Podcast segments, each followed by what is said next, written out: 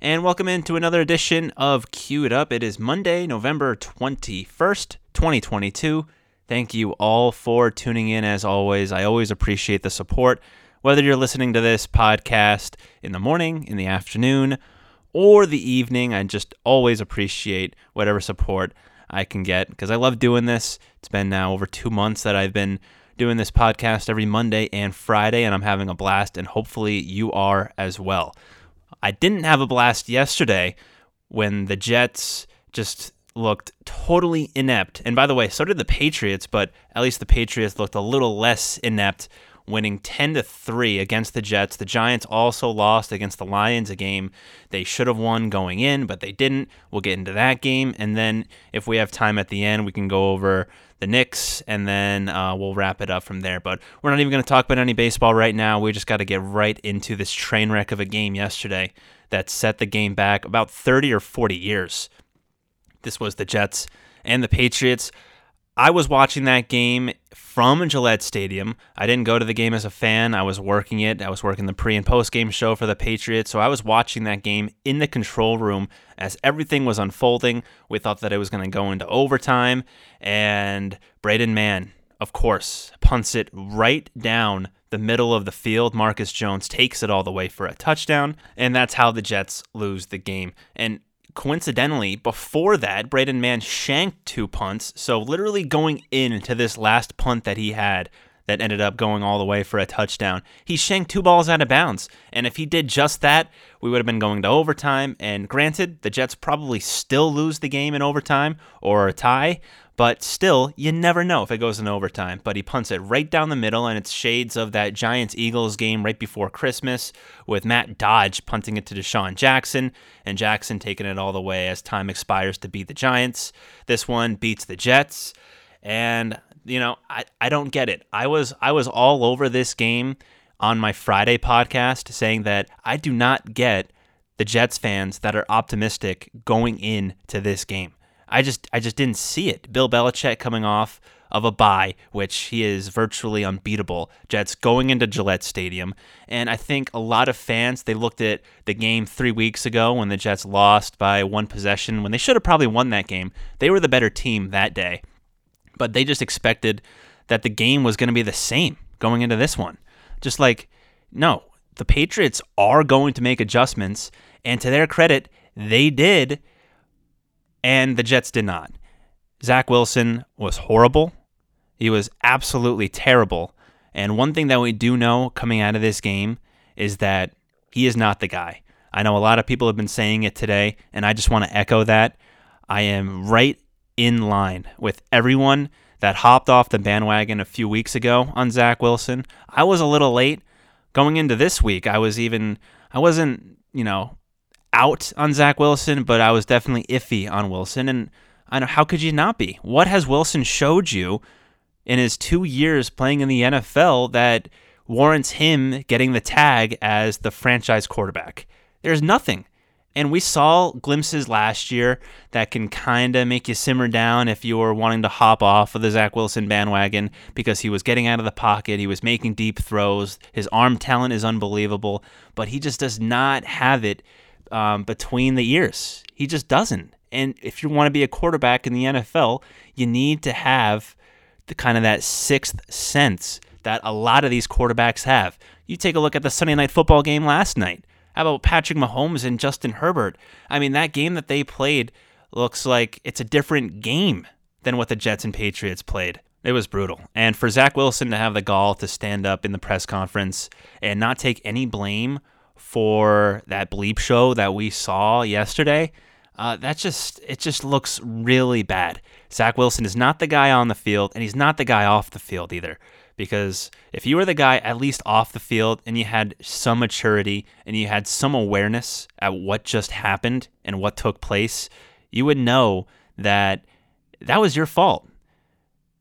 The offense could not score. You scored three points. You averaged two inches per play in the second half. And that's a literal stat. I'm not even over exaggerating. Two inches per play in the second half. And Zach Wilson is up there not taking any blame for how bad the offense was. And you have these videos now coming out on Twitter kind of showing you film of the entire field, and you see Zach Wilson just totally missing Denzel Mims, who was wide open, shrieking down the field in the end zone, would have put the Jets up easily. Would have been an easy touchdown. Also on that third and short when he threw it to Michael Carter out in the swing. He had Elijah Moore open on a drag right down the middle. I don't know what Zach Wilson is seeing, but he is just not reading the field right. And I don't think, I don't know if he ever will. He's just not the guy. He is not, he's, and I cannot believe that it's taken me this long to figure it out because there were a lot of Jets fans that were off of Zach Wilson's bandwagon a few weeks ago, and I should have been right there with them. But we're not seeing any sort of glimpses that Zach Wilson can be the guy, and uh, he's just making matters worse by looking so bad in press conferences. I mean, this was a layup question that he was asked: Do you take any blame, or do you? uh, feel bad for what the defense did today, which the defense for the Jets is absolutely phenomenal. And it just sucks to see that the Jets are just wasting that defense with a terrible quarterback and a terrible offense that the Jets have. I mean, they scored three points, they had 77 yards of offense through the air yesterday. That's not going to get it done. I don't care how good your defense is. And the Jets played Super Bowl winning defense yesterday, and they've been playing Super Bowl winning defense pretty much the entire year and it's just a shame to see it all get thrown away because some quarterback can't find a wide open guy in the field. And Zach Wilson just not is not doing it. And the fact of the matter is that Robert Saleh didn't even consider a coaching change yesterday. Yes, I wasn't thinking about it, but it's a fair question. It is an absolutely fair question. Why wasn't Zach Wilson subbed out yesterday for Mike White or Joe Flacco? And I've been so anti Joe Flacco and so anti Mike White. I want to see Zach Wilson. I, I've always did um, throughout this season, but I think yesterday was the final nail in the coffin for me on Zach Wilson. I have totally turned the other way. I would love to see Flacco and I would love to see Mike White because remember, at the beginning of the year, the Jets the Jets weren't picked to go and be a playoff contender. They weren't picked to possibly uh, win a game in the playoffs or have a great defense or just have a great team. No one really knew what the Jets had. But now that I've watched these handful of games and I've seen what the Jets are capable of, I want to get the best quarterback that the team has out on the field. And right now, Zach Wilson is probably the third best quarterback on the team. So I want to see Joe Flacco or I want to see Mike White next week. I do not want to see any more of Zach Wilson because he is the one reason why this Jets team is not in the playoff mix right now. They are on the outside looking in, and it's all because of Zach Wilson. And it's not a coincidence. There were two players yesterday who liked tweets criticizing Zach Wilson, and they had to come out today, this morning, on Monday morning, and say that it was, yeah, my bad, my accident. Um, I did not mean to like this tweet. Um, that was probably the PR guy that the Jets have that told Sauce Gardner and John Franklin Myers to unlike the tweet and you got to issue an apology and say that you didn't mean to do it because that's a bad look for the team. And yeah, it is a bad look for the team. But an even worse look is Zach Wilson standing up to the media and not taking any blame for it. There's no excuse for that. And he's immature uh, it, it, at this point, it's just unacceptable. So I really do hope for this Bears game coming up when the Jets are at MetLife Stadium. I'll be going to that game. I do not want to see Zach Wilson. Please, for the fans' sake, we cannot take another game where Zach Wilson is looking like a high school football player out there. We cannot do that because this team is too good to waste. Because we all know in the NFL, even though this team is really young and they have a great core of young players, Sauce Gardner, Breece Hall, Alijah Vera-Tucker, you can go down the list with all these young guys, it's no guarantee that you're going to be as good next year, the year after that, or the year after that. You know, there's no such thing as house money which is why I hate when people say, oh, yeah, the Jets are playing with house money. It doesn't really matter for all these media pundits who are saying that, who aren't actual Jets fans. There's no guarantee the Jets will be back here next year. There's no guarantee any team will be back next year. So you want to take advantage of every opportunity that you got. And they just, they, they have not been doing it. Yeah, they're over 500 right now, but really, what's what's the point in that? You have a quarterback who is unwilling to change or take any blame for his miscues, for not seeing guys who are open down the field, and you have a head coach who also is reluctant to make a quarterback change, who is so loyal to Zach Wilson for whatever reason. I don't get it. And until the Jets make that change to get Joe Flacco or even Mike White at this point, um, the Jets are going to continue to be constrained by the quarterback position. And every time he jobs back to pass, we're all going to be holding our breath because he's going to be throwing into coverage or making some bonehead play or not finding a wide open guy who is in the field. Um, it's just gonna be it's gonna be a wreck. So enough on the Jets. I'm done with it. I can't take it. It was worse for me to even be in the control room and have a whole post game show that was centered around the Patriots. And by the way, they they really weren't happy either. I mean, you'll take a look at Mac Jones. Mac Jones wasn't much better, but he was better. He completed 20 passes. Zach Wilson completed seven, and Zach Wilson blamed it on the wind. I mean, where was the win when Mac Jones was completing 20 passes? The Jet, the Patriots were actually able to move the ball a little bit. Give credit to the Jets defense for bending but not breaking. They got sacks when they needed to. They didn't get any turnovers, but the Jets defense was great. I mean, that's that's not a problem at all. Special teams, yeah, Braden Mann sucks uh, for kicking it right down the middle. I mean, that's that's what it came, comes down to, and uh, you know, it sucks. It really does. As for the Giants, they lost. They lost a uh, brutal game against the Lions. They got their butts handed to them.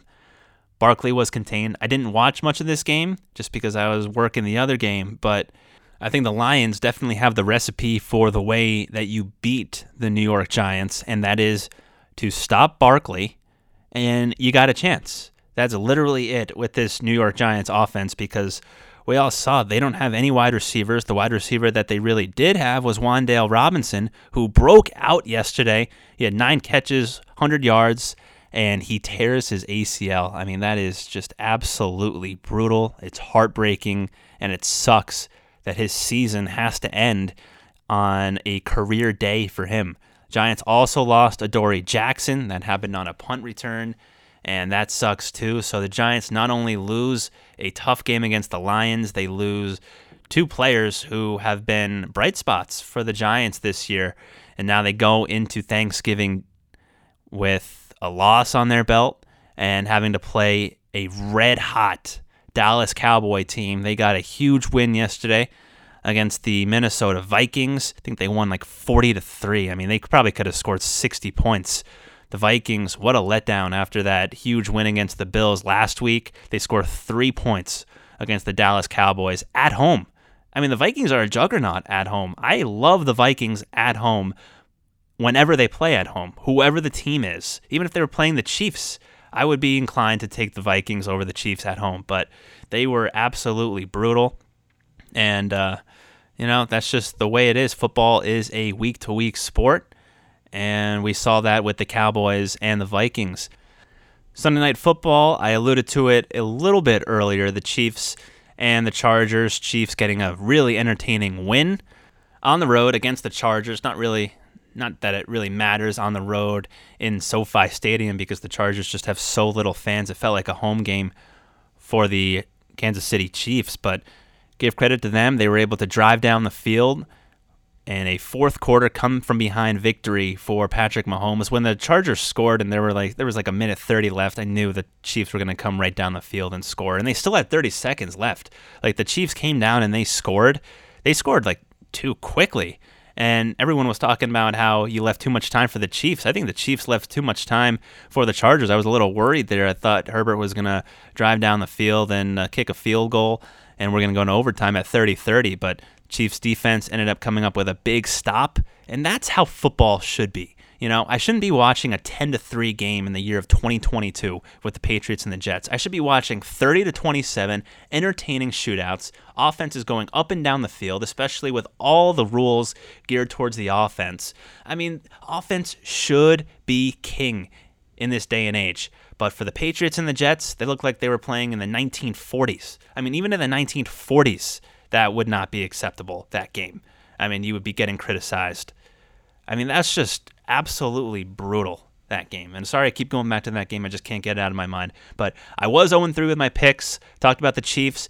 I took them minus five. They ended up winning by three, so that's a loss. I took the Vikings. They ended up getting blown out. Just talked about them. That's a loss. And then the Bills and the Browns. Bills ended up winning by eight. I took them at eight and a half. So some bad beats there, but the Bills, they were down actually in that first half. They ended up coming back. I think it was tied at the half, and then the Bills ended up pulling away. But they do not look like that Super Bowl contender or the Super Bowl favorite, I should say. They are a Super Bowl contender, but they're not the Super Bowl favorite, in my opinion. I think the Chiefs are better than them, and I also think that the 49ers are better than the Bills at this point. I remember at the beginning of the year, everyone was just so quick to get on the Buffalo Bills bandwagon. And there was a stretch there where they looked like, I mean, they looked like one of the best teams that I've ever seen with that defense. And then the way that Josh Allen was just marching his offense up and down the field. But over the past few weeks between the Jets and the Vikings, and then against the Browns, having a little bit of trouble, the Browns aren't a very good team. Uh, the Bills made it tough against the Cleveland Browns, but they did get the win. That game, of course, was in Detroit because they had 75 inches of snow in Buffalo. Um, but give credit to the NFL. They were able to actually get the teams to Detroit, and it took a while. I think the Bills left on Saturday, which was crazy logistically. But the Bills ended up getting there. It was fine. They ended up winning, so no one really cares now. Elsewhere around the NFL, you had the Falcons getting a win against the Bears 27-24. I've been um, on I've been I've been on the Bears the last few weeks. Didn't end up taking them, but the Falcons ended up winning 27-24. Jets have the Bears next week and the Commanders they're sneaky good. The Commanders, they beat the Eagles last week and they won against the Texans. Texans aren't very good, but all of a sudden now the Commanders have strung together a few wins, and that division is starting to tighten up a little bit. The Eagles did get a win against the Colts. It looked like the Colts were going to come out and win that game, but the Eagles ended up winning. They're now nine and one. Cowboys and Giants both seven and three, and the best division in football, the NFC East. They have all teams over 500. And how about just the Eastern Division in both the AFC and the NFC? All the teams in those divisions are over 500. You have the Dolphins sitting at 7 and 3 along with the Bills, and then the Patriots and the Jets both at 6 and 4. And then I just went through the Eagles, Cowboys, Giants, Commanders. They are both they are all over 500. The Vikings with even with the loss, they're still running away with the NFC North. Buccaneers were on a bye. They are leading the NFC South with a even 500 record. And then you still have the Seahawks they're leading the 49ers in the NFC West. The Niners, with a win tonight, can tie the Seahawks, and that'll be a fun finish down the stretch. But a huge divisional game for the Niners and the Cardinals tonight, Monday Night Football. Everyone expecting the Niners to win. I think on ESPN they got a 90% chance to win that game. Kyler Murray is questionable. So is DeAndre Hopkins, but it does look like they'll both play. Even if they do play, I think Niners still blow them out and uh, we're talking about the Niners and the Seahawks sitting atop the NFC West. In my opinion, I think it's going to be Niners and Chiefs in the Super Bowl. I've said the Chiefs all along. I've been on them since I've started this podcast, but I think since the Niners got Christian McCaffrey, I think that is a difference maker, especially if McCaffrey can stay healthy. If McCaffrey can stay healthy, then the Niners are definitely going to the Super Bowl and they will be playing the Chiefs. I think the Chiefs will beat them in the Super Bowl. I know I'm getting way too far out um, ahead of myself here, but I just think the Niners are too good. They're they're they're well coached by Shanahan, despite all the criticism that he's got over the years as the offensive coordinator with the Falcons, and then what he did in the Super Bowl a few years ago against the Chiefs. But he's a good coach. They are really strong up front on both the offensive and defensive lines, and then Jimmy Garoppolo.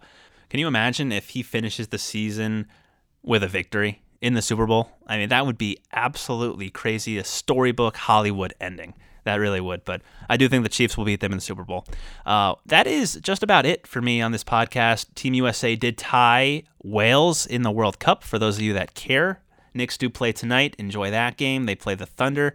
They are an NBA purgatory. I promise I'll get to them more on Friday because they are worth talking about now. It is just terrible watching them night in and night out. But thank you for listening. I really do appreciate it. I'll be back on Friday. Enjoy Monday Night Football. And then, of course, the Knicks and the Thunder tonight.